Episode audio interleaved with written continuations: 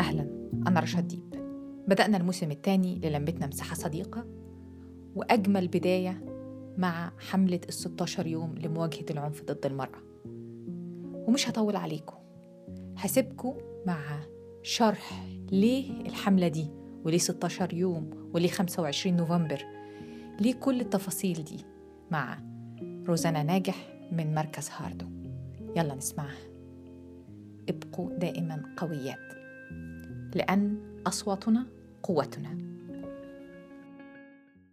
في يوم 25 نوفمبر من كل سنة بيحتفل العالم بيوم مناهضة العنف ضد المرأة وبتبدأ حملة لمدة 16 يوم للتوعية بأنواع العنف ده ومحاولة القضاء عليه. منين جت قصة اليوم وليه التاريخ ده بالذات؟ اليوم ده بيعتبر ذكرى لاغتيال الإخوات الثلاثة ميرابال اللي كانوا مناضلات سياسيات ضد دكتاتور جمهورية الدومينيكان. كانوا الثلاثة من عيلة غنية. لكن ده ما منعهمش من النضال.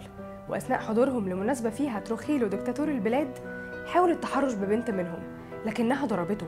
ومن بعد الواقعة دي ابتدت حركة للنضال ضده وأمر تروخيلو باعتقالهم. وفي يوم 25 تم اغتيالهم.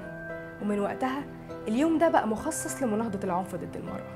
وبعدها طلعت فكرة التدوين لمدة 16 يوم عن مناهضة العنف. صحيح العالم كله بيتعرض لانتهاكات لكن الستات بشكل خاص الانتهاكات ضدها أضعاف انتهاكات الرجالة خاصة لو كانت ست ومصرية كمان. حسب آخر إحصائية من الجهاز المركزي للتعبئة نسبة الستات في مصر 49% قصاد 51% رجالة.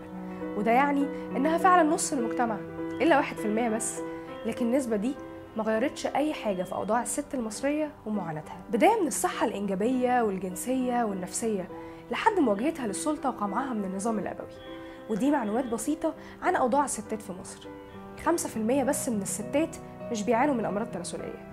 14% من الستات لجأوا الإجهاض على الأقل مرة واحدة بس. 91% من الستات ما بين سن 15 و 49 سنة اتعرضوا لتشويه أعضائهم الأنثوية عن طريق الختان.